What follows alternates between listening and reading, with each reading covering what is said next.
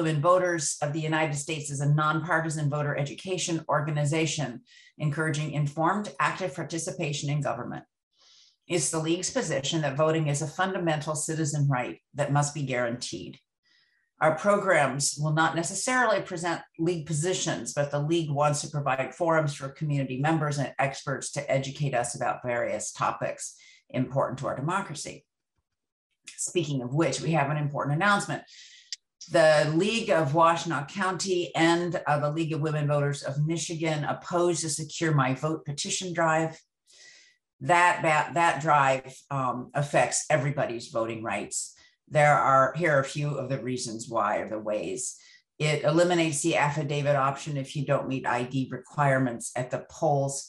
It mandates that people disclose partial social, social security numbers when registering to vote and requires driver's license or state ID number or last four digits of social security number on absentee ballot applications, creating an, an identity theft risk.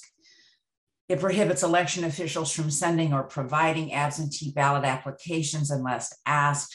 And it bans funds from nonprofits to help local officials administer elections. This includes this means like your place of worship or your community group can't take water to the polls to hand out when if there are lines.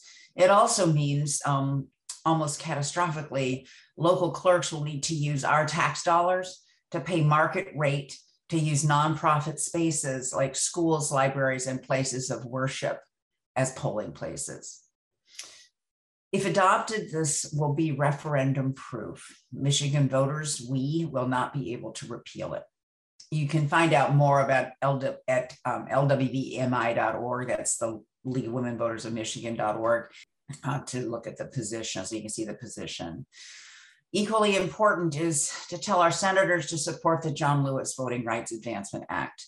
It is required to save our democracy. It's now my pleasure to introduce my friend and Lunch and Learn moderator, Shelley Shanfield. Thanks, Teresa. Welcome, everybody. And um, we are very excited about our presentation today, which I'm sure you will find, as I did, uh, is very encouraging in terms of how much the organizations we're going to discuss have contributed to our Washtenaw County's um, water quality.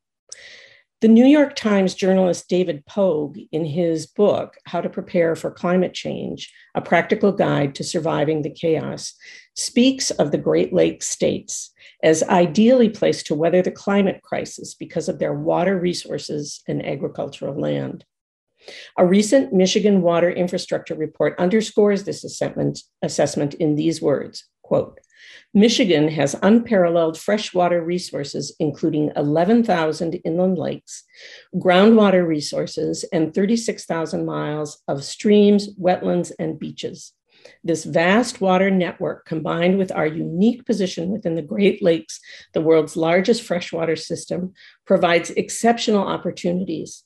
However, it also means that we have a great responsibility to ensure Michiganders have the healthiest water system in the world.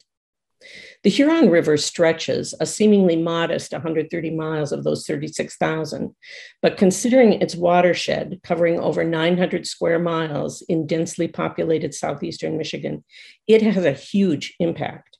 Here in Washtenaw County, it not only provides drinking water, but the county has seven of the watershed's 19 dams, providing lakes and streams for fishing, kayaking, canoeing, swimming, and other recreation.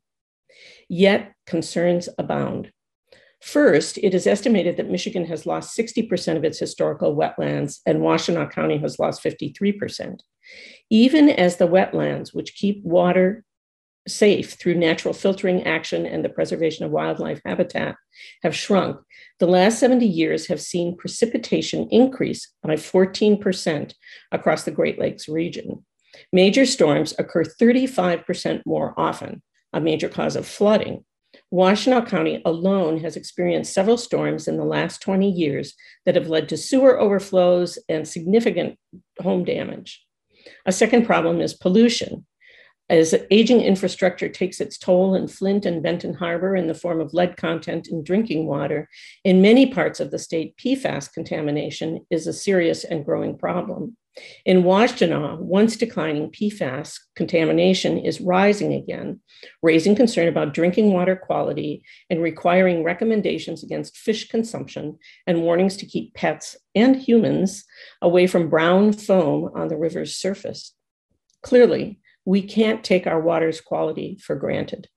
Here in Washtenaw County, we are fortunate to have two organizations that over many decades have worked hard to preserve the Huron River and surrounding lands. The Huron River Watershed Council's roots go back to 1956 when drought caused water shortages in the Detroit metro area, dramatically illustrating the need for water resource use planning to match the demands of growth. In 1965, 17 governmental units submitted a petition to the Michigan Water Resources Commission to establish the HRWC. Since then, the organization has authored significant scientific reports on water quality related topics. It provides a place for citizens, businesses, and government where they can come together to work to protect the river it has also, among its many education activities, established a volunteer river monitoring program that serves as a standard and model for watershed stewardship. The Land Legacy Conservancy, founded in 1971 as the Washtenaw Land Conservancy, changed its name in 2009 when it became the first accredited, among the first accredited land trusts in the United States. Its beginnings arose from the realization that government ownership of natural lands and parks was only part of the solution to the need for places where citizens could seek solitude and refuge in nature. The organization has protected over 10,000 acres of land, both public and private. Often working with organizations such as the HRWC, it has preserved open water and wetlands and currently manages seven public and many private conservation easements. We are fortunate to have three passionate activists for water and land resources representing both organizations with us today. Chris Olson joined the Huron River Watershed Council in 1992, specializing in geographic information system analysis, landscape ecology, and local land use planning and ordinance development. Chris works with local governments and land protection organizations on promoting land use policies that protect the watershed. She also trains residents to become, in their, become involved in their local government planning efforts. Chris earned two Masters of Science degrees at the University of Michigan in resource ecology and natural resource policy. Janet Cahan has volunteered for the HRWC since the mid 90s. Currently, she coordinates a school outreach program to help students, students learn more about keeping our watershed healthy. Before retirement, she was the Plymouth Canton Community Schools math science coordinator. And prior to that, she was the science and, and environmental education consultant for the Ann Arbor Public Schools. Diana Kern joined the Legacy Land Conservancy in 2019, bringing extensive executive leadership background and a passion for nonprofit management, fundraising, and govern- governance. She has lived in Michigan for 50 years, and farms, farming, rural heritage, and natural spaces were part of her life. Diana has served on numerous nonprofit boards, committees, and task forces over the years, including the all volunteer group that raised over 1.6 million to fund the Ann Arbor Skate Park at Veterans Memorial Park. Currently, she serves as a board member for the ARC yay, and is a member of the Ann Arbor Host Lions Club. When not working on land conservation issues, she can be found bird watching, enjoying friends and family, and listening to music. Welcome to all of you. Chris, over to you. All right. Thanks so much for that introduction. Okay. Uh, well, good afternoon, right? It's afternoon. I'm in Oklahoma right now, where it's, I guess it's still morning. um, but good afternoon. Thanks for inviting me to join you today. Uh, it's my pleasure to be here and to share the story of our river. Um, I'm a watershed ecologist at the Huron River Watershed Council, and I've been there since 1992, as as you said. And I've lived in Michigan my whole life, more or less, and I'm passionate about water protection. So I'll be sharing my presentation with you, and I've got some slides, and then we're going to be taking questions, I believe, at the end. The Huron River Watershed Council is uh, your local home water organization, where research and education nonprofit, founded more than 50 years ago, and we protect and restore the river for healthy and vibrant communities.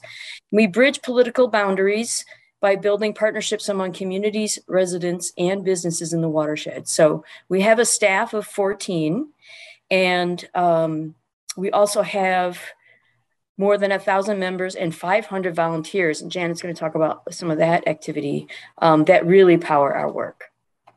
Okay, so what is a watershed? We'll just start right at the beginning. Um, a watershed is made up of all the land, creeks, and streams that uh, that drain down into a water body, and that includes lakes, wetlands, groundwater, and really everywhere in your neighborhood uh, drains eventually to the Huron River. Um, so we're focused on this area of about 900 square miles, and it's in the Lake Erie Basin, so everything flows into Lake Erie. Uh, and it flows, like you said, for 125 miles. Uh, what we've got important in my work is that it flows through seven different counties, 63 different local governments, and uh, is home to 650,000 or so people. Um, and a third of the river is afforded special protections from development via Michigan's Natural Rivers Program. Um, and so we're home to a rich array of animal and plant life, including over 90 species of fish and 34 species of reptiles and amphibians. Many of those are state and federal protected species. So there's a lot of biodiversity in our little watershed. Um, so we're the country's only catch and release smallmouth bass fishery, um, which we have on the river. And we have extensive public access to the river. And in the uh, era of COVID, we've really seen this increase. Um, we have a, lots of public lands in our watershed, especially for Southeast Michigan. It's really, um, we have two, the largest state parks. If you put Waterloo and Pinckney Recreation Area together, it's makes up the largest state park in the whole state, which is pretty amazing when you consider how we usually consider up north as being where you go to be out in nature. Um, but we have 10 total state parks and then also 10 metro parks, and those are all within, um, you know, along the river itself. The Watershed Council has dozens of projects and programs. Um, we're probably best known for our field monitoring programs, our public education, and our land use planning and protection programs. And we also are, um, the Huron River itself has been designated as a natural water, national water trail. Um, and all of our work is based on the sound science that we glean from this these but this volunteer led river monitoring program. Um, I'm going to talk a little bit about those monitoring programs. So that includes our biological monitoring program. So um, this is, you may have heard of our winter stonefly search or our spring and fall river roundup, where we collect river bugs uh, called macroinvertebrates, but they're basically the insects that live in the river.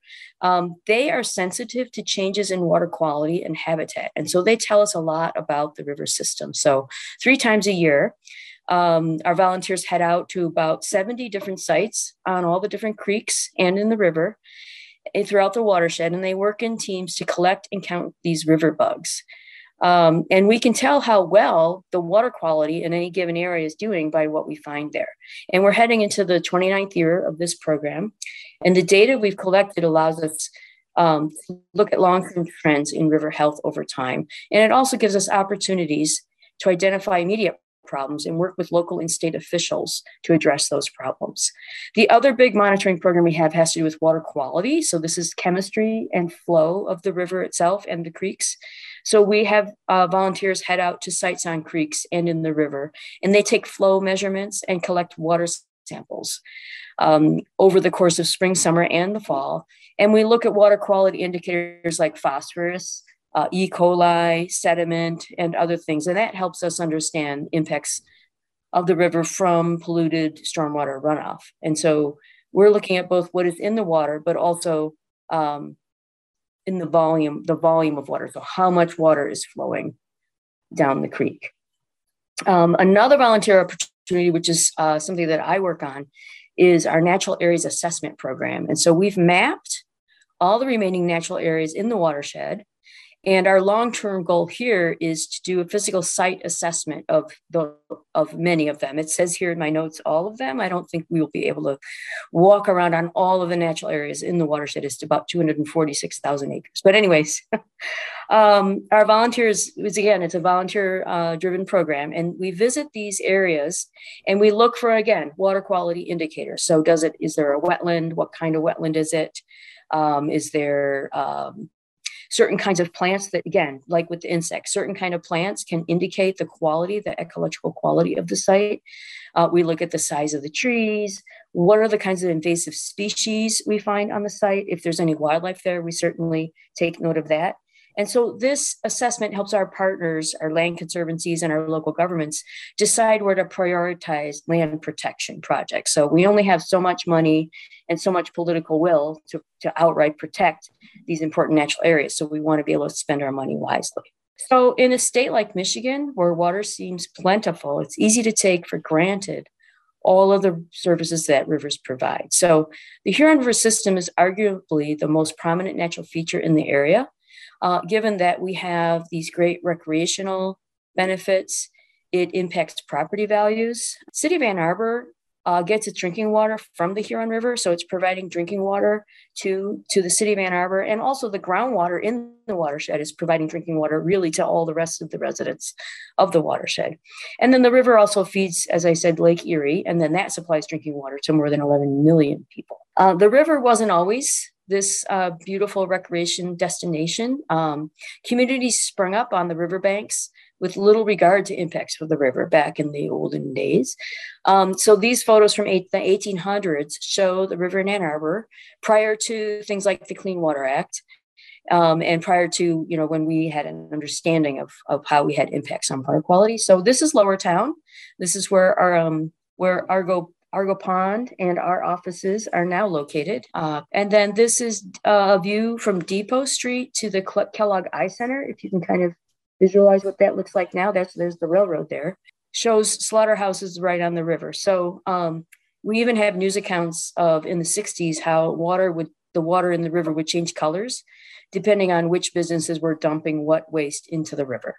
Um, and so now jump ahead to present and with local, state, and federal protections and the educated community that we have, we have a cleaner Huron River um, that we can and we can celebrate that river. And that's that's one of the reasons why we were able to get be one of the first designated national water trails in the state of Michigan. But we still have major threats to the water, which I've kind of um, implicated already. We've got uh, land use threats, so loss of natural areas, uh, and an increase in infrastructure from development. So as we turn our formerly rural areas, farmland and, and forest lands into urban and suburban areas, we lose that habitat.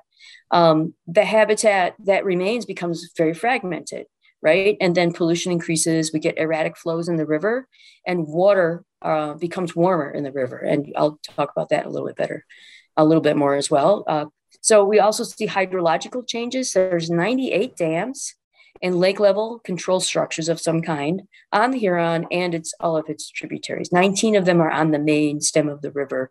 Uh, and dams alter the way uh, entire river system functions. So our, our Huron River is really uh, not functioning in the way it was, you know, before we built all those dams. We also have non-point source pollution. So this is, in my um, point of view, this is the biggest threat the Huron River faces now. The Clean Water Act was able to put in lots of regulations that that really um, stopped that sort of changing of the color of the river that I mentioned, right? So from so factories and wastewater treatment plants, they, there were a lot of controls put on those, but but the kind of pollution that everyday life kind of causes. So whenever it rains, water just flowing off of the pavement, and when we put fertilizers on the lawn, the next time it rains, that all goes into the river. Um, so things like that, that, that pollution that, that comes from every one of us, and we can't really it doesn't come from any one point. That's why it's called that. That is to me the biggest problem we have right now. We also have, you mentioned PFAS, we also have legacy, we call that legacy pollution. So, from all of the different sort of products we've used, um, you know, Better Life Through Chemistry, uh, we're beginning to see a lot of them are having impacts on water quality and on human health. So, So we have uh, PFAS uh, in back in the 70s. You may remember PCBs uh, were a problem, and dioxin, and and those things are you know a lot of those are still in the water, or they're kind of stuck in the sediment. They they filter down into the sediment. So so we still have some of those legacy pollution problems, and then what we call emerging contaminants um, where we're discovering, you know, we thought a chemical was either safe or maybe we didn't look too closely at it before we started using it.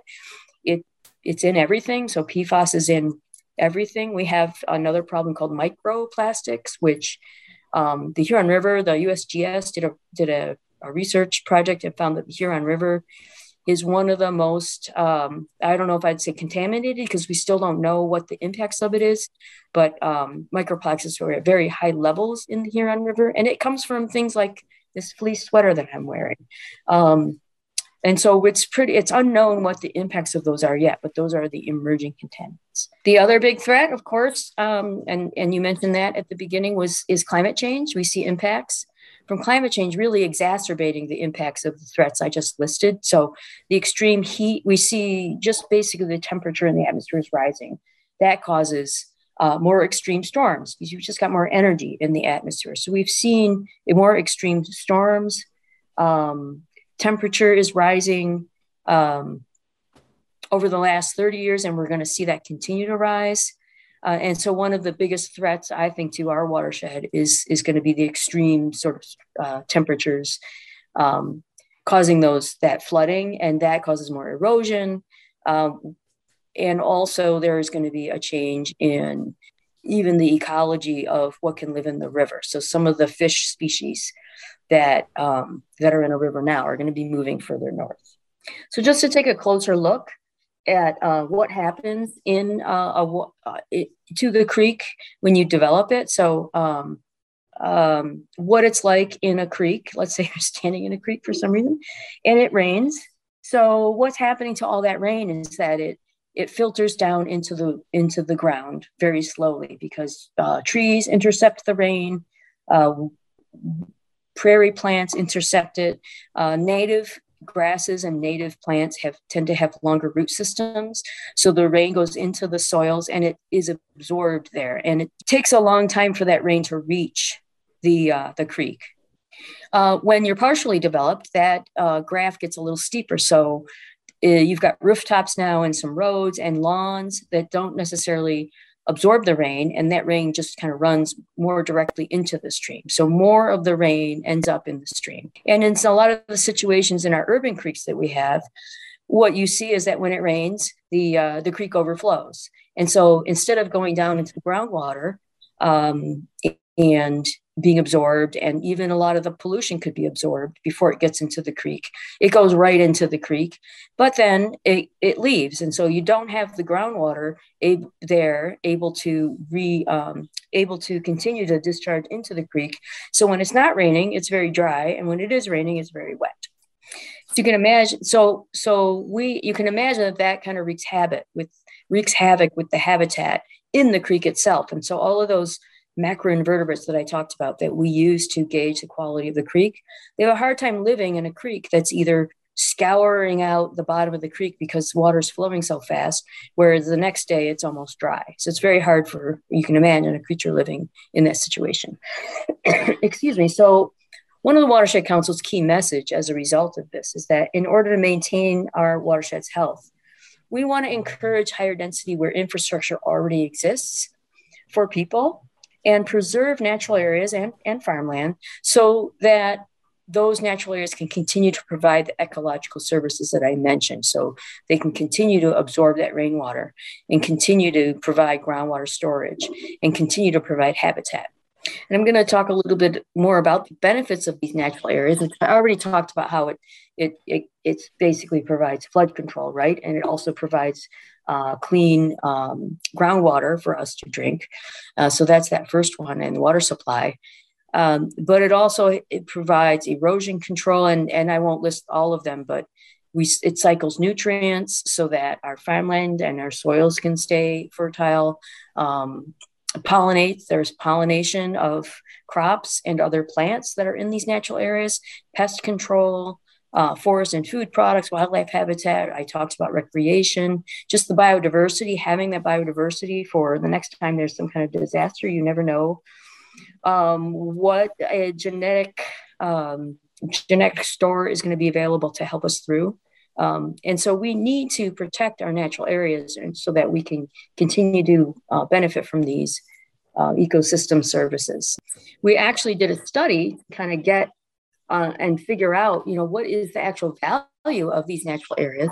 And this particular study only looked at the um, the areas right along the river, so it didn't take the, all the natural areas of the watershed into account. And even so, you can see some pretty big numbers here in terms of providing actual economic value of these natural areas. Um, in you know, in addition to just local jobs from recreational value, from property values. You know, when you live next to a river or a water or a waterway, that increases your property value. Um, but there's economic value derived from that biological diversity, from that flood protection. Um, and so this was just one study. What I'd like to do is do a study that includes the natural areas throughout the watershed. So to give you a little taste of, um, you know, this isn't just waving your arms and talking about how wonderful trees are. So we're actually getting benefit from these natural areas. So, what we want to see in terms of maintaining the Huron River's water quality is the number one thing we need to do. It's kind of like a pyramid situation, is protect those natural areas, and I would argue farmland as well, um, so that you don't have to go back and reinvent the wheel uh, or fix problems, right? So if those natural areas continue to do what they're doing for free to keep our water quality high, um, that seems to me to be the simplest thing. Well, we do have to have development. We do have people who want to live places and move places. So, uh, number two would be when you do have that development, you want to design it in a way so that you're not converting those natural areas um, to development in any way. You know, you want to be as uh, conservative as you can about compactly creating habitat for the people and keeping those impervious surfaces as low as possible. So why not? Why have such wide roads? Why have such big houses? Why spread out into large lawns? Uh, let's um, use as little land as possible per sort of household.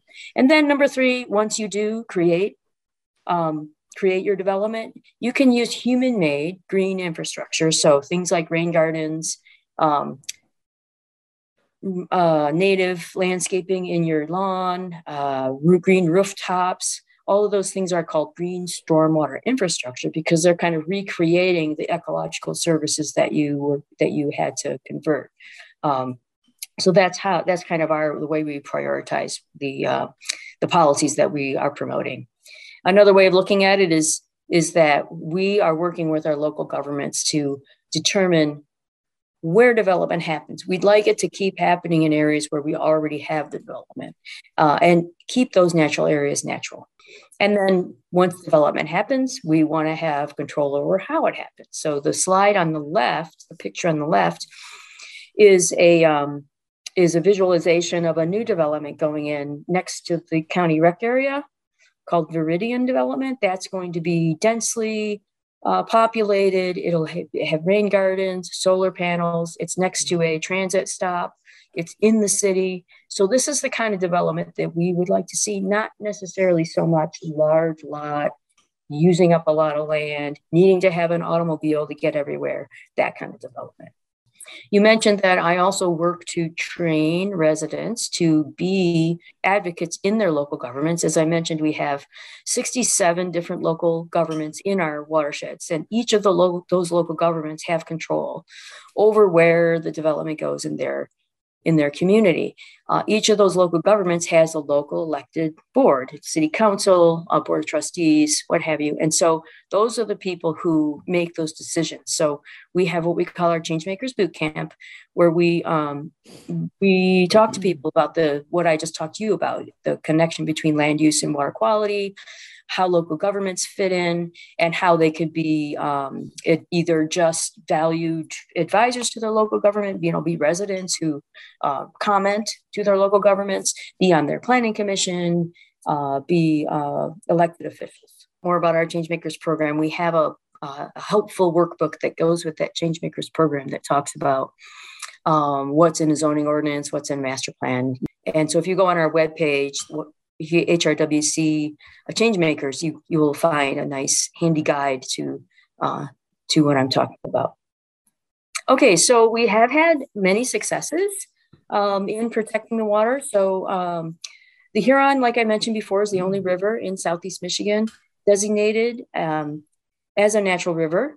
And so that runs from Kent Lake up in uh, Oakland County uh, down to Barton Pond. And it goes up a few tributaries, such as Arms Creek in Webster Township and Mill Creek um, in Dexter, and also parts of Davis Creek, which is in Green Oak Township.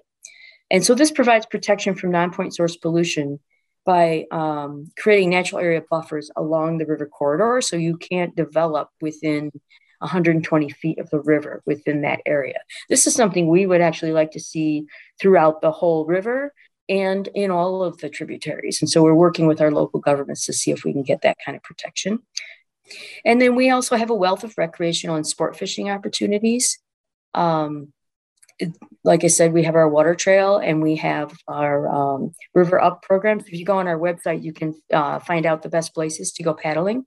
And we're home to a lot of threatened and endangered wildlife. This is the northern mad tom, which is a species of catfish that uses venom to defend itself against predatory fish. So that's pretty neat. Also, the snuff box mussel. Um, the river was actually hmm. really um, well known as a button. Uh, they made a lot. They made a lot of buttons out of these mussels, uh, and so we actually have quite a few threatened and endangered mussels in the Huron River.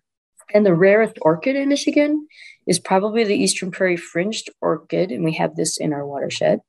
Least shrew um, just because it's cute is why we have this one in here. So that's also in our watershed and threatened. Topic is the Massasauga rattlesnake uh, is also um, in our watershed, and um, there's still several healthy populations throughout the state, and um, this is Michigan's only true. And then another success I wanted to talk about is uh, in Dexter. Uh, they were able to remove a dam. This is uh, dammed up Mill Creek, and there used to be the Mill Pond down there.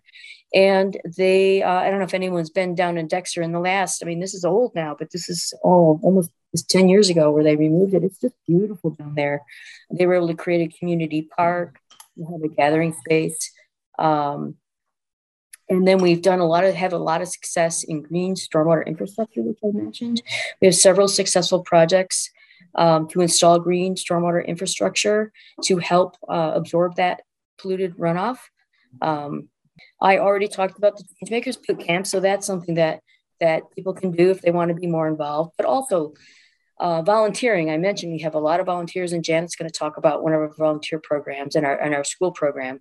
Uh, donating, of course. Um, I think so, several of you are members of the Watershed Council. Thank you very much. But uh, one thing you can explore is becoming a member uh, because this is how we get to do these things is through our membership. And then daily actions you can all do, picking up pet waste, um, using zero phosphorus fertilizers. Um, if you use any fertilizer, even, um, I don't, I don't do anything to our lawn. Um, using a take back program for your prescriptions, being careful with home toxics. Um, so all of these things, you know, we can all do so much just around the house to help the watershed. And if you're a little more ambitious, you can get involved in your local government. Um, so thanks for your time and um, head to the hrwc.org. That's our website. We have all the information I talked about and more on there. And that's it for me. Thank you so much, Chris. Next up, we have Janet. Um, I'm Janet Collin, and I've been a volunteer with the Huron River Watershed Council for about 25 years. Uh, my current role is leading the school outreach program. I got involved with this program about 10 years ago. Uh, it was started by a wonderful volunteer named Dave Wilson. He has since passed away. Generally, teachers contact the Huron River Watershed Council looking for information or programs. And once we find out what their classes are studying, we work to arrange a date, uh, a location, and the suitable activities. Many of our current teachers have used our program before. Teachers can preview our activities and other resources on the website. During the COVID months, we made videos of most of our activities and posted them on the website um, along for teachers to use, along with question pages and pictures of our posters. We also worked with some local secondary teachers to develop some more complex lessons comparing data from two streams in our watershed. When we do meet in person, which we were able to do this fall, our volunteer presenters come from a variety of backgrounds. We have retired teachers, professors, fishermen, engineers, college students, summer interns, and other interested locals. We offer trainings for them twice a year. The benthic macroinvertebrates that um, Chris talked about are a very popular activity station. We use these activities to tell the big picture story that you heard from Chris. The story is the Huron River Watershed Council collects samples of water bugs from specific locations in the watershed in order to determine the health of the creeks and the river in our watershed. Certain types of bugs are very sensitive to their conditions too much pollution, low oxygen, too hot, too much dirt. So they're good indicators of water quality over time. If the sensitive ones are present, it means that conditions were good for them and their parents and probably their grandparents. The data for these locations is tracked over time. If the numbers are good or improve, that's fine. But if the numbers decline, then there's a problem and they have to ask more questions. We choose our activities for students from a variety of indicators of water quality. Parameters such as dissolved oxygen, pH, conductivity, temperature, and turbidity can be indicators of different problems. We use the activities to explain some of the problems faced by the watershed. Turbidity is a good example. Turbidity is a test we use frequently with students. They collect a water sample then pour it into a turbidity tube while one student looks through the column of water, trying to see the black and white disk at the bottom. Another student lets out the water. Then they, they calculate the turbidity based on when they can see the disk. So, dirt is a big problem in the Huron River watershed. We have to clean it out of our drinking water. Dirt can clog gills and cloud the water. Dirty water holds more heat than clear water. Warm water holds less dissolved oxygen. High water can steal a lot of dirt off the sides and bottom of streams. Since dirt in the water is the big problem, flashy streams are a big problem because they cause erosion. These gutter sections you see help us do some experiments on variables that influence erosion. And right before the pandemic struck, we had just made new ones where we glued a bunch of rocks and sand to the bottom to be even more like the river. So we're going to try them out this spring. We put older students in waders to measure the volume of the stream. The waders are very popular and they get us to the topic of flashiness. So Chris was talking about how flashy is like flash floods. Flashy streams fill up fast during rain events. It's always rained around here, but since Columbus arrived in America, we've been paving our streets and roofing our homes and stores like crazy. We don't want the water to linger in our basements or streets, so we design our infrastructure to rush this water into storm drains and then into the nearest creek. The unintended consequences of this rush means trouble for us, the water, and the creatures that depend on the healthy watershed. We get too much dirt in our water, and the stream beds are changed by these periodic pulses of stormwater. The great news for us as educators is that this is one environmental problem that we don't have to wait for the kids to grow up to solve. The adults already know what to do. We have to slow down our runoff. Catchment ponds, replacing grass with deeper rooted bushes, trees, and other native plants and rain gardens are all potential helpers in this work. Our understanding of environmental education has us thinking we won't get far just telling kids a lot of bad news. We want them to enjoy themselves outdoors, doing interesting things. So we rotate through a few stations so they can get a variety of activities and presenters. When we can, we meet them near a good looking creek or river. We don't fool ourselves into thinking they'll learn everything we know or even everything we tell them we hope they'll hear versions of our message over time and that we will have created a little Velcro to stick the next message onto. That being said, we do try to get some feedback on our work. We ask teachers to evaluate their experience with us each time. We ask them to give their students pre and post tests and to share their results with us. In our post surveys, we consistently see students using more specific language to answer questions such as how do you know if a river is healthy? And what do people do that make rivers unhealthy? These survey responses following our educational events demonstrate a greater understanding of the specific strategies communities can employ to protect their river systems. Thank you for listening. Thank you so much, Janet. Okay, uh, now it's time for our last speaker, Diana Kern. We are Legacy Land Conservancy. Who we are is a local nonprofit that's been around about 50 years. And what we do is we work to protect property in Washtenaw, Jackson, and Lenawee counties. And we do that in several ways, which I'll go into a little bit today.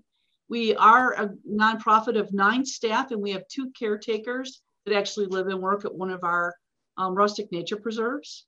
And we like to say that, you know, legacy um, doesn't save land, people do. And that's really true. And as Chris and others have talked about, um, it's, it's an effort that we do jointly uh, as individuals and organizations to protect land and then water.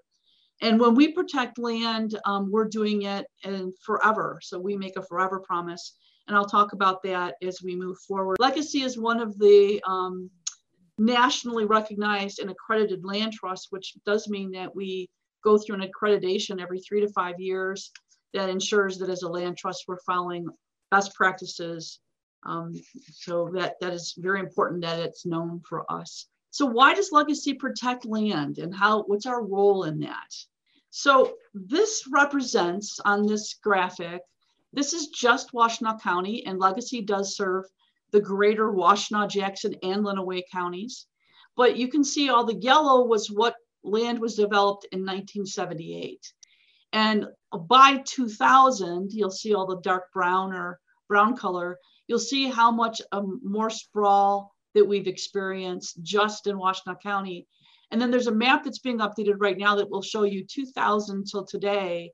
And it would be really a little overwhelming to see how much land has been developed. But um, you know, urban sprawl is something that is definitely a concern. Chris talked about that. The pandemic has added to that as more people have been afraid to be in close areas or surrounded tightly by others. There's more of an effort to go find, you know, five or 10 acres on your own and to build there. And Chris covered why that is actually damaging to the water, uh, to, the, to the water in general. But the benefits of land conservation are pretty simple you know, clearly we rely on clean air and we rely on fresh water. Um, it's home for plants and animals, including a lot of endangered species.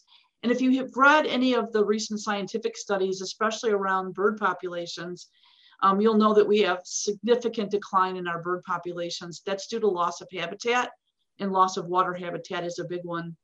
And, you know, all of us like to enjoy the rural heritage and scenic beauty. Being outdoors has become even more popular during the last couple of years because of the pandemic.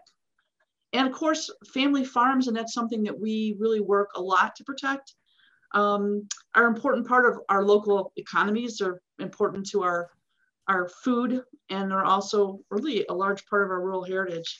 So what we protect, this is important.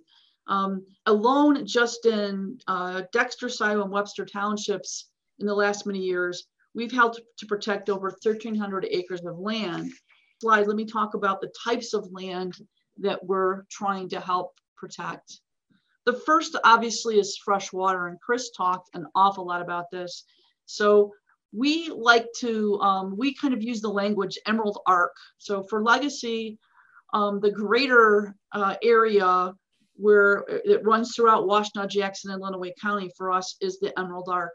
And it's unique because it's headwaters um, for four rivers. It's the headwaters for the Huron, the Upper Grand, the Kalamazoo, and the River Raisin.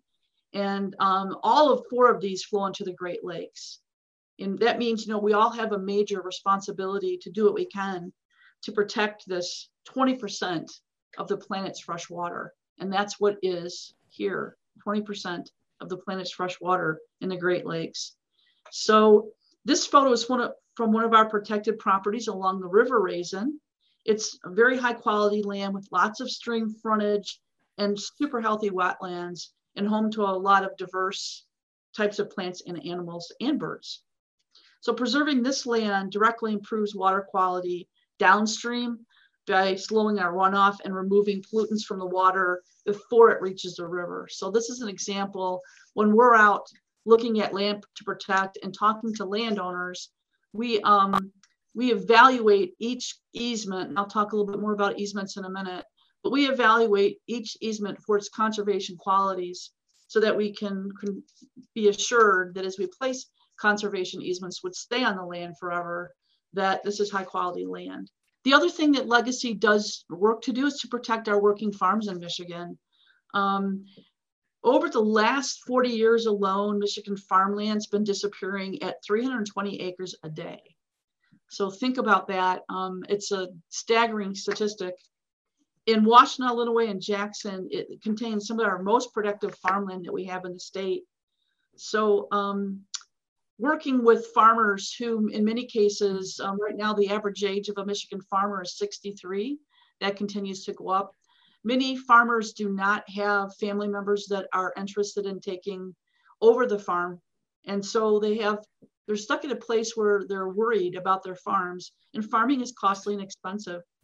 And a lot of times uh, developers will come in and, and really want to take farmland out from under them, which farmers are actually very, it's appealing to them clearly because um, what we say is that farmers are land rich and cash poor, cash poor in many places. So legacy can help by having those conversations with farmers about protecting their farm forever, even after they pass. And so that the new person who purchases the land will actually have to uphold the conservation easement that's in place and that land will stay in farming or make sure that it's not contributing to sprawl. So I'll talk a little bit more about conservation easements in a minute. Um, but again, farms are an important part of our work. Places to play is another thing that we're always looking at. Beckwith Preserve, you know, outdoor recreation is now ranked um, as one of the most important things to people who live in Michigan. Um, clearly, tourism supports a lot of jobs in our state, produces a lot for the economy. And we often overlook the natural asset, assets that are right, right next to us, you know. Um, so to give you an example, many of you are probably familiar with the Waterloo Recreation Area, and the legacy has helped to protect land in and around that area. And we're actually working on a project right now on a fen, which is a type of water, uh, type of a water quality um, land aspect called the fen and we're working on that and it's right next to the Waterloo Recreation Area. But that is the third largest park in Michigan. It has over 21,000 acres and is critical to water filtra filtration and actually to um, outdoor recreation and camping. Um, so we are um, very proud that we have preserved places like the Beckwith Preserve, which adds to outdoor recreation and water quality. So let's talk a little bit about how legacy protects land. Um, land conservation um, groups can be confusing for some, but it's pretty basic. So we achieve conservation really in three ways. First, we own our own nature preserves. This is land that's usually been donated or provided to us at a, at a, um, a reduced price or sale, but in most cases it's a donated um, piece of land and that someone either gives us during their lifetime or they leave us this land in their trusts or wills when they pass on. And um, you know, we manage these this land as rustic preserves, so we're not like a public park. You're not going to find paved parking lots or restroom facilities. They are actually managed to be rustic, rustic in nature, and we will hold on to those pieces of land forever. So there's an example. This is the Reichert Nature Preserve. Um, Reichert is just 10 minutes from Legacy's offices, and it was donated by Dr. Rudy Reichert back in 2012. We own the land, we manage it as a preserve. Um, and this is one of six, but we now have seven preserves. And in most cases, um, uh, we rarely, I will say this again, we rarely buy land. We prefer to get it instead uh, donated to us so that, um, uh, you know, we can, as a nonprofit, we can uh, use funds that we collect to then restore the properties. And that's one thing that we try to do is restore caring for the land. So this is rust habit. Uh, we do habitat restoration. If any of you have ever been out to Johnson Preserve, you'll know that that we do a project with uh, uh, out there where we've done a, a, prairie restoration. It's brought the land back to its natural state. Um, preserving land forever comes with the promise to take care of it forever, and that's what we do. Um, and so we also, on all properties that we are involved with, whether it's our own preserves or a conservation easement, we also monitor those every year. And we go out with over a hundred different volunteers that work for us to care for the land. And we do photo monitoring where we go to photo points using GIS mapping that lets us see what changes have taken place on that land over time. It also makes sure that we can uphold the conservation easements by ensure, ensuring that there's been no types of violations, things like dumping or other issues that might affect the quality of that land. Um, it's very satisfying to uh, watch land over time and to help remove invasive species and to return habitat to a much more um, natural quality or natural um, place that it should be re restored to. And we couldn't do all that work without all of the wonderful volunteers that we have that help us. Um, we achieve, the second way that we achieve conservation is we assist partners who protect land. And this is really, really important because as a nonprofit, we have limited amounts of funding, but we have lots of expertise. Um, we have lots of staff expertise and a lot of board expertise. So what we can do is we can uh, look at a project when someone comes to us and make a decision about what's the best approach. Sometimes the best option might be us, but other times it's in somebody else's wheelhouse. An example of that might be the City of Ann Arbor's Greenbelt Program, the Washtenaw County Natural Preservation Program, or one of the townships in the area that have a millage-based land protection program. So what we'll do is look who's the best. We don't care if we're not the best person to preserve or protect that land, but we'll work with all the others to figure out who is the best. So the, what the ultimate goal is of, of protecting that land and therefore protecting water quality. And this is an example, Osborne Mills Preserve.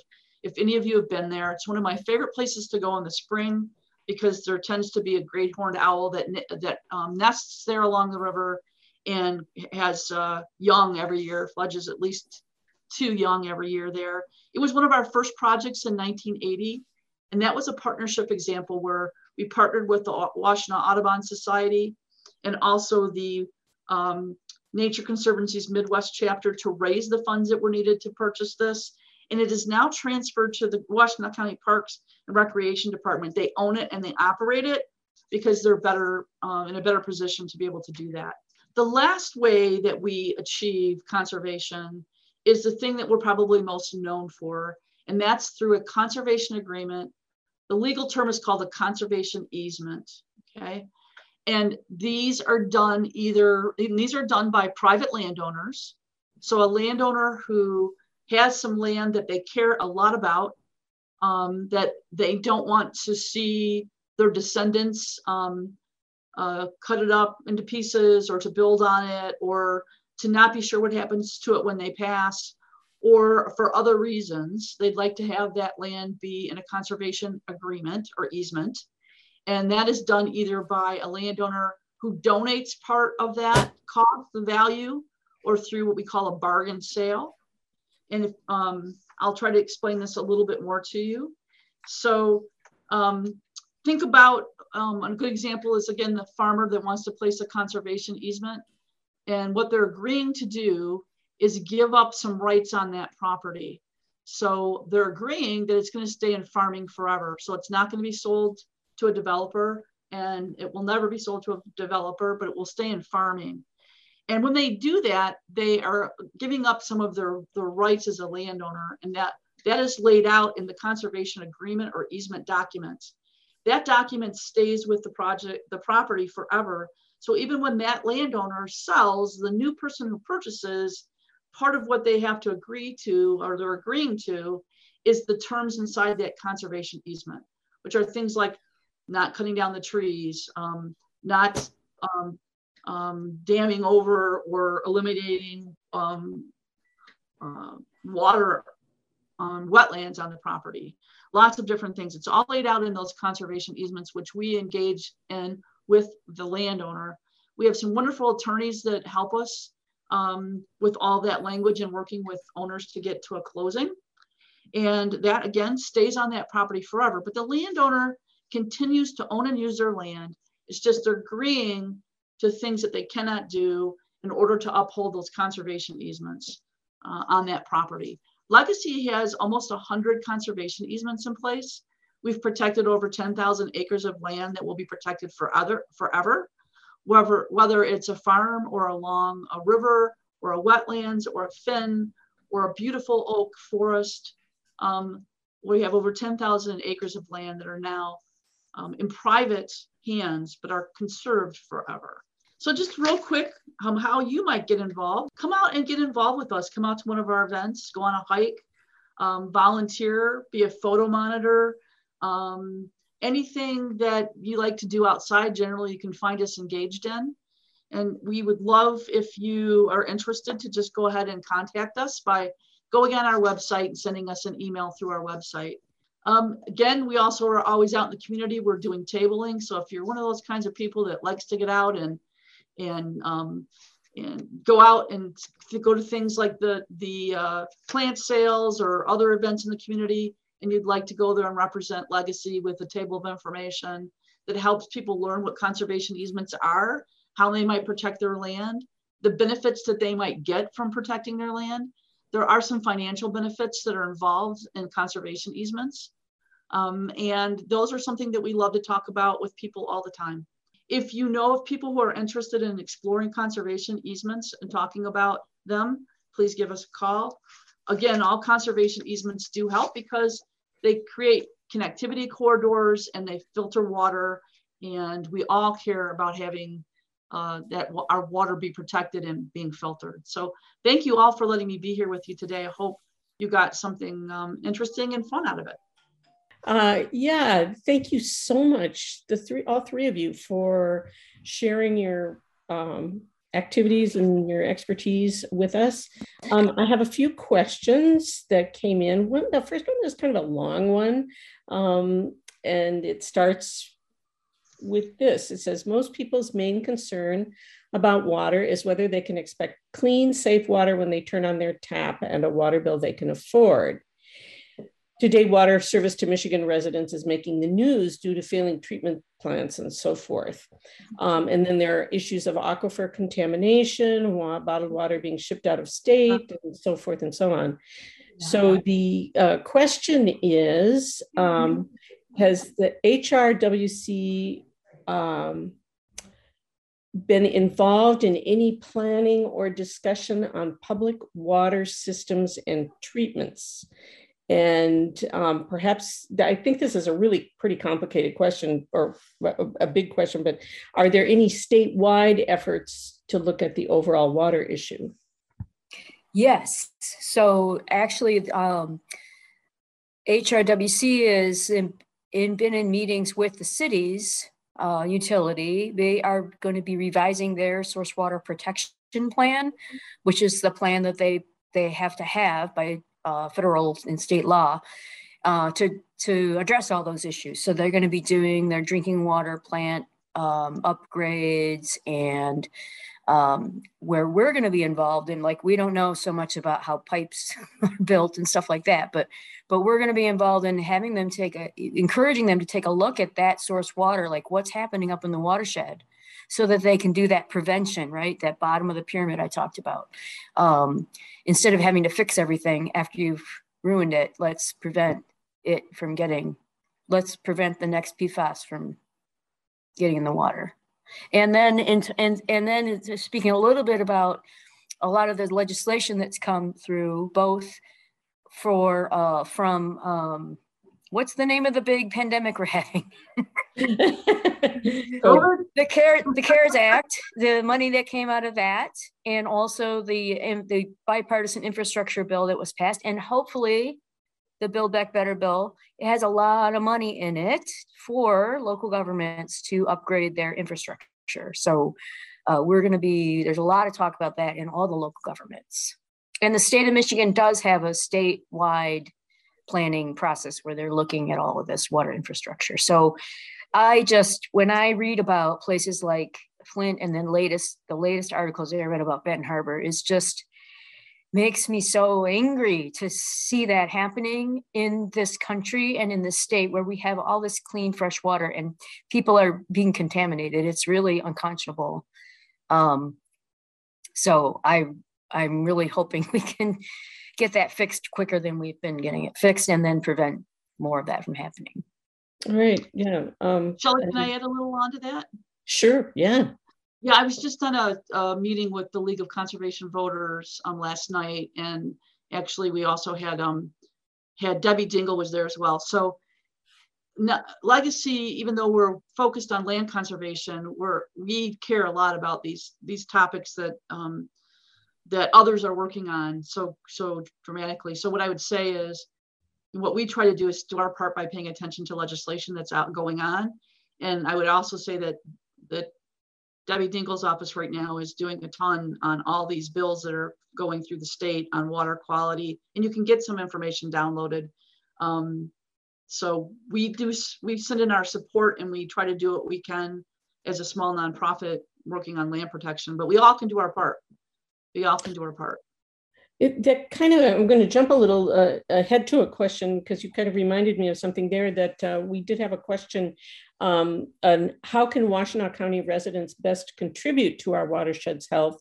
Top three tips, perhaps. And as voters, sometimes uh, our speakers, you know, have specific, um, you know, laws or, or you know, um, uh, efforts to, you know, that are good for voters to do, keeping in mind who our elected representatives are and how they should be doing what we ask them.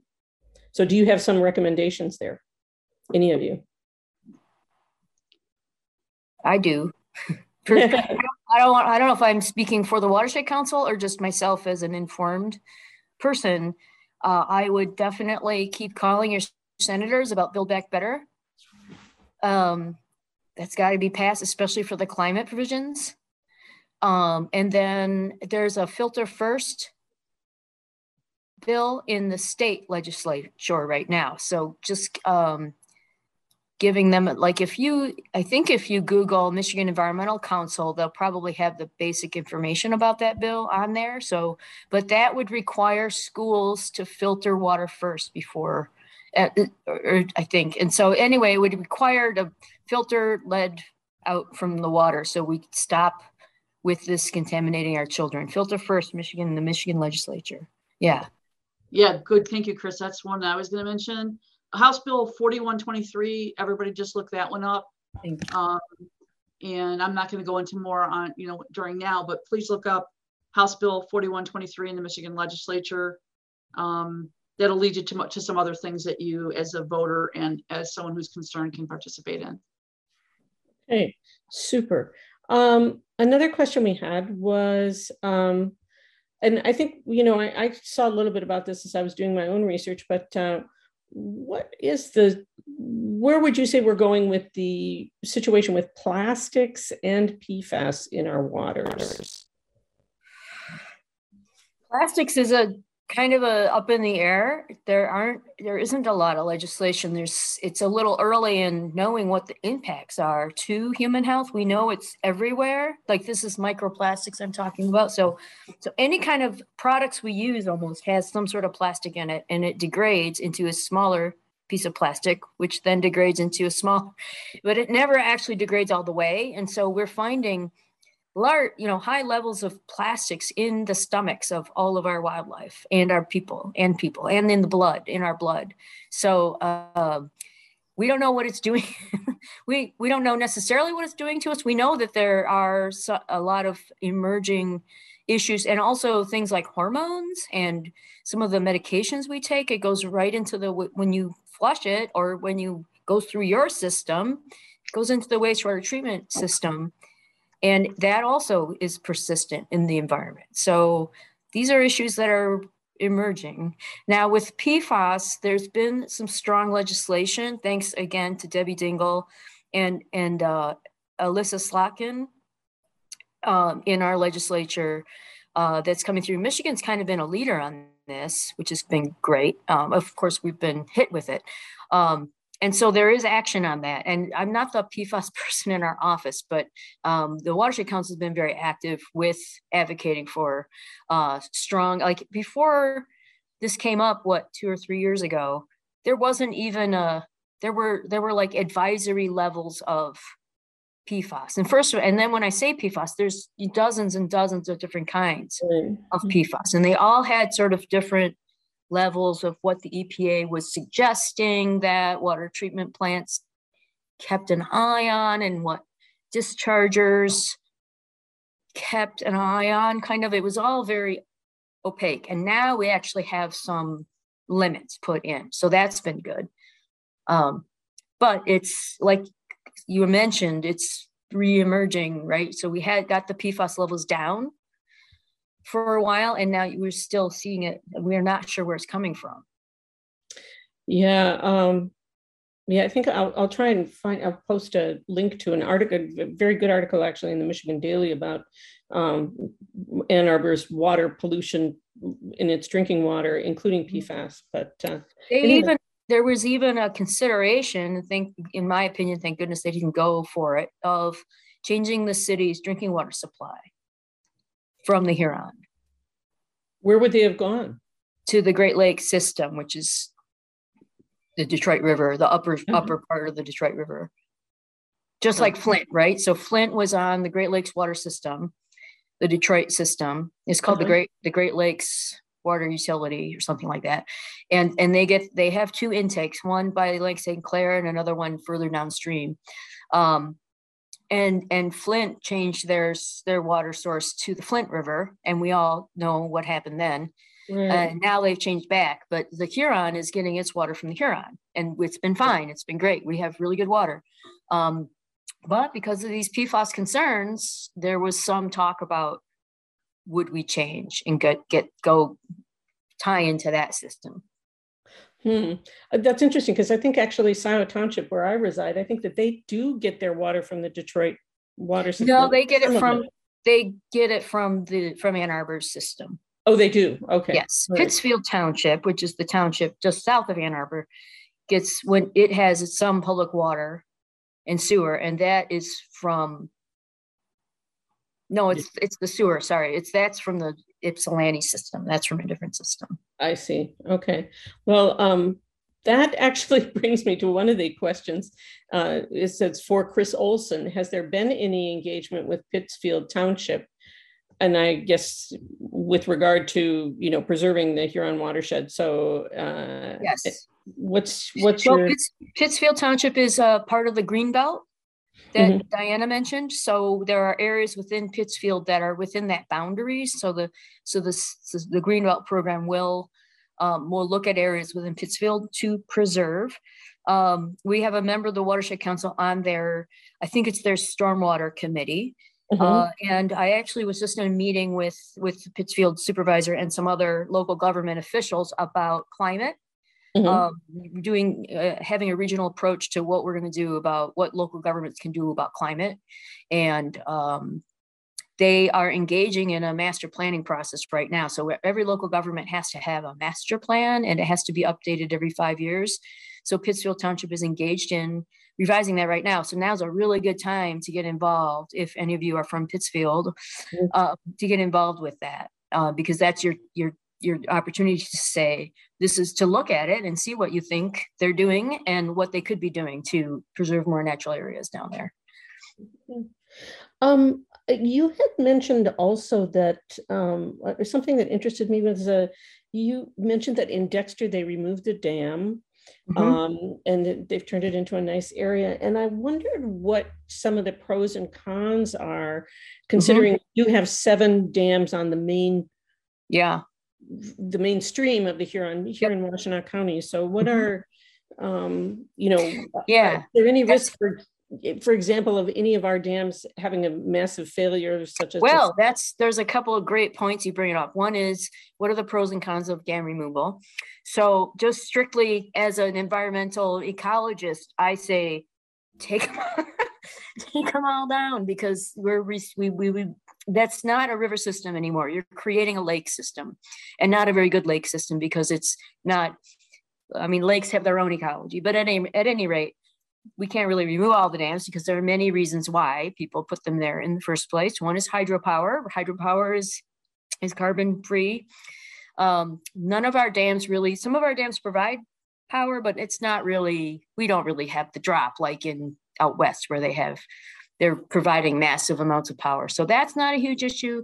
Recreation is probably the biggest issue as to why we have these dams. So um, in the Mill Creek situation out in Dexter, it wasn't really providing any recreation anymore. The pond was just filling up with sediment, which is what an impoundment will do.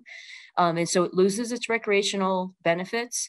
Um, one one issue you need to really think about if, in, if you're thinking about removing a dam is is the sediments that have built up. They could be contaminated. They could have some of that legacy pollution that I talked about. So lots of studies need to be done. So they spent a lot of time and money um, investigating the property ownership of the pond behind the dam, what was in the soils, what would happen if they removed the dam, excuse me, what happens downstream.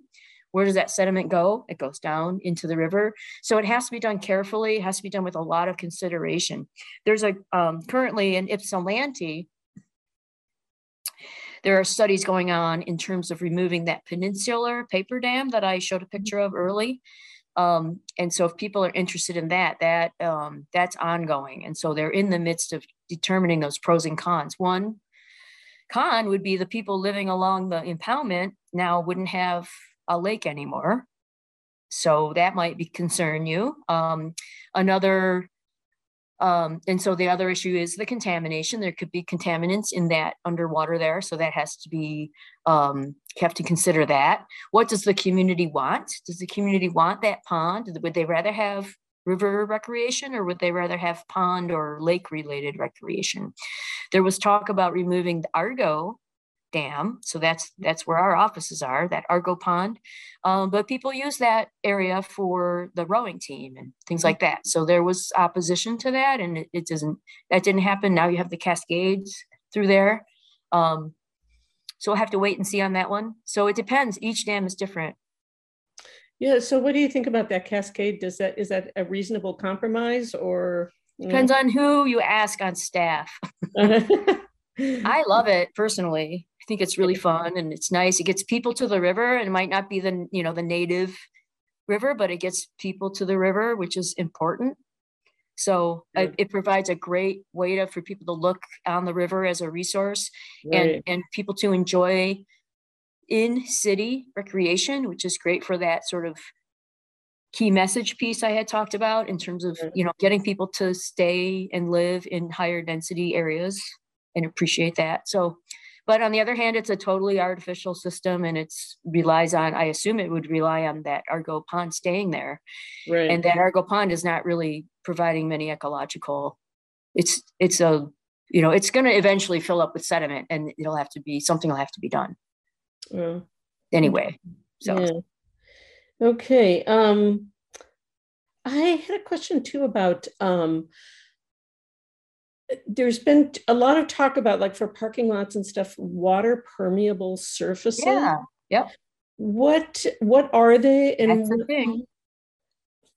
It's yeah permeable permeable pavement. It's uh out, the university has used quite a few of those. Um, the parking lot on where my husband parks on packard and hill or thompson there's that little triangular parking lot there. That's all permeable pavement and there's several several parking lots and roads where they use permeable pavement. So mm-hmm. it's an effective way. Yes. Of, oh, that's good news. Yep, yeah. It is. It's expensive. I assume it's more expensive than just slapping asphalt on there. But um, Fourth Ave in downtown Ann Arbor. So in 2014, there was a huge flood due to partially climate change, uh, and they reconstructed it with permeable either permeable pavement or they have more areas where the, the water can go down into the ground there. Interesting. Okay. All right. Um, okay. So I was uh, stunned. I think this was Diana's statistic, maybe that um, 320 acres of farmland disappear every day. Is that mm. in mm-hmm. Michigan? Do I? Is that in Michigan or is that nationwide? I think you said Michigan. Um, it's that's in Michigan. 320 acres of farmland in Michigan. Wow. I, I mean, that, that's just astounding. Still. Yes, it's horrible. but you know, when you think of the, we understand, most of us understand why, right? The aging farmer, um, land rich and cash poor, and trying to um, figure out their futures. And and um, you know, developers will pay quite a bit for land that can be rezoned. So, um, you know, so we always say at Legacy that there's land that should be developed and there's land that we could try to, to protect that shouldn't be developed. It's kind of what Chris said. And being a bit more strategic and a bit more um, collaborative in how we look at the uh, reduction of our farmland and what that does to uh, animal habitat and corridors and water quality. And that just doesn't happen as much. But I will say it's people like the Huron River Watershed Council and Legacy and others that are getting out and talking to townships and cities during their master planning to talk about these types of discussions so that hopefully, um, other than just tax-based concerns, that municipalities are thinking um, longer term.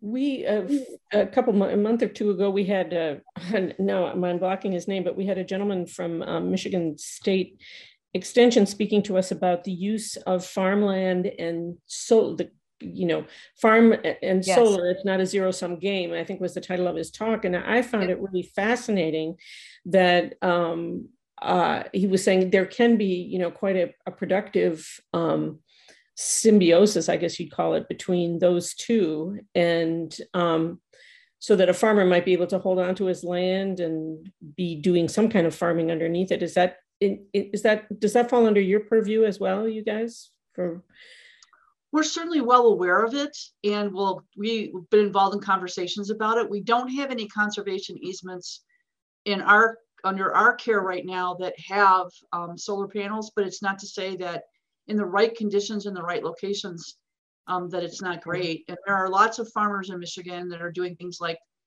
pollinator um, planting, yeah. clover, and things of that nature. Yeah.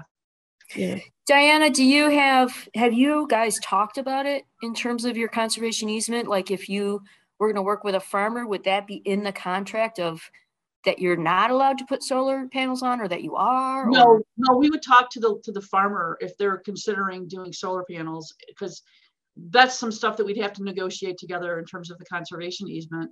But we're certainly open to it. You know, it just hasn't come up yet for us, okay. but we're very open to it. I'm on the Ann Arbor Township Board of Trustees, and we have also a millage program for farmland preservation. And this has been talked about with with, and they're they're more concerned. They're more yep. wanting to make sure that they're preserving the farmland and that the installation of sol- solar panels doesn't reduce the use of farmland.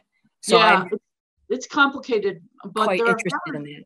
Yeah, there are farmers that have areas of naturally occurring low area that doesn't really have a lot of productivity for their farm. So it's it's really about the level of how many panels need to go in and how much farmland. Um, mm-hmm. And again, it, we could go in. I mean, it, it's a long topic, but Chris, it's yeah. certainly we'd be happy to talk yeah. more with. Mm-hmm. Yeah, yeah. And then I know there's also a lot of talk going into the um, promoting farmland as a way of promoting carbon sequestration, and so mm-hmm um, that's another way farmers could could get some um, some payment for right. for good Carbon farmland. It t- tends to be, from what I can tell, the that water, watershed friendly agricultural practices also tend to be regenerative and the type that would sequester carbon. And so Correct. we have a program where we work with farmers to do what we call pay for performance so so they the farmers will put in um, put in practices that uh, don't result in phosphorus pollution and erosion and things. They get paid for that by the uh, Great Lakes Restoration Initiative. Uh, well, that you could even you could also put in values for the carbon sequestration. So you have all these communities now, like University of Michigan, City of Ann Arbor, who have this carbon neutral net zero pledge, or rule law. So how are they going to get there? They can't necessarily solar panel the whole campus. Uh, uh, they can't solar panel their way out of it. So they're going to have to buy some offsets, or they're going to have to somehow net zero out their their carbon uh, greenhouse gas emissions by possibly maybe purchase, purchasing that um, a carbon absorption so that maybe they're emitting some carbon still, even though they're trying hard to reduce it.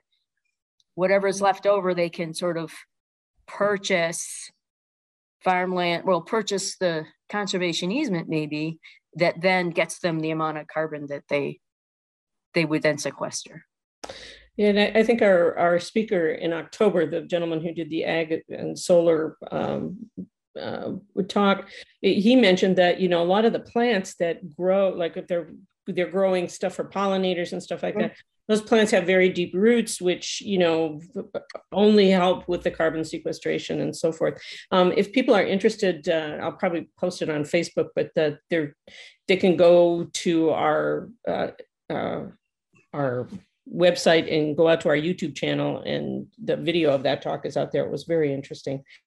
Anyway, I see we're we're kind of at the end of our time, and I just again I want to thank you guys so much. It was such a pleasure to um, learn about everything you're doing, and um, I saw somebody put in the comments that this was a uh, good places to make my year-end donations, and um, I second that heartily. As a private citizen. um, and uh, so, I would like to thank you so much for joining us, and I would like to also um, shout out to uh, well, I would like to thank you for joining us, and we're going to post some more links for uh, as we have them for a deeper dive into this topic at our website, lwvwashtenaw.org. And a recording of this meeting will be posted on our YouTube channel, and you'll see that announced on our website and on our Facebook page at facebook.com uh, slash lwvwashtenaw. Finally, we would like to thank with from the bottom of our hearts the three members of the League's environmental advocacy group Sandra Serini Elser, Vicki Paulison, and Kathy Weinman for their essential help in putting our series on climate justice together. We would like to thank current members of the League of Women Voters for your support. If you're not yet a member, consider joining the League to support the essential work of protecting the right of every citizen to vote. Check out our website, lwvwashtenaw.org, for how to join. Stay safe, Stay well and stay informed and active in your government. Thank you very much, everybody.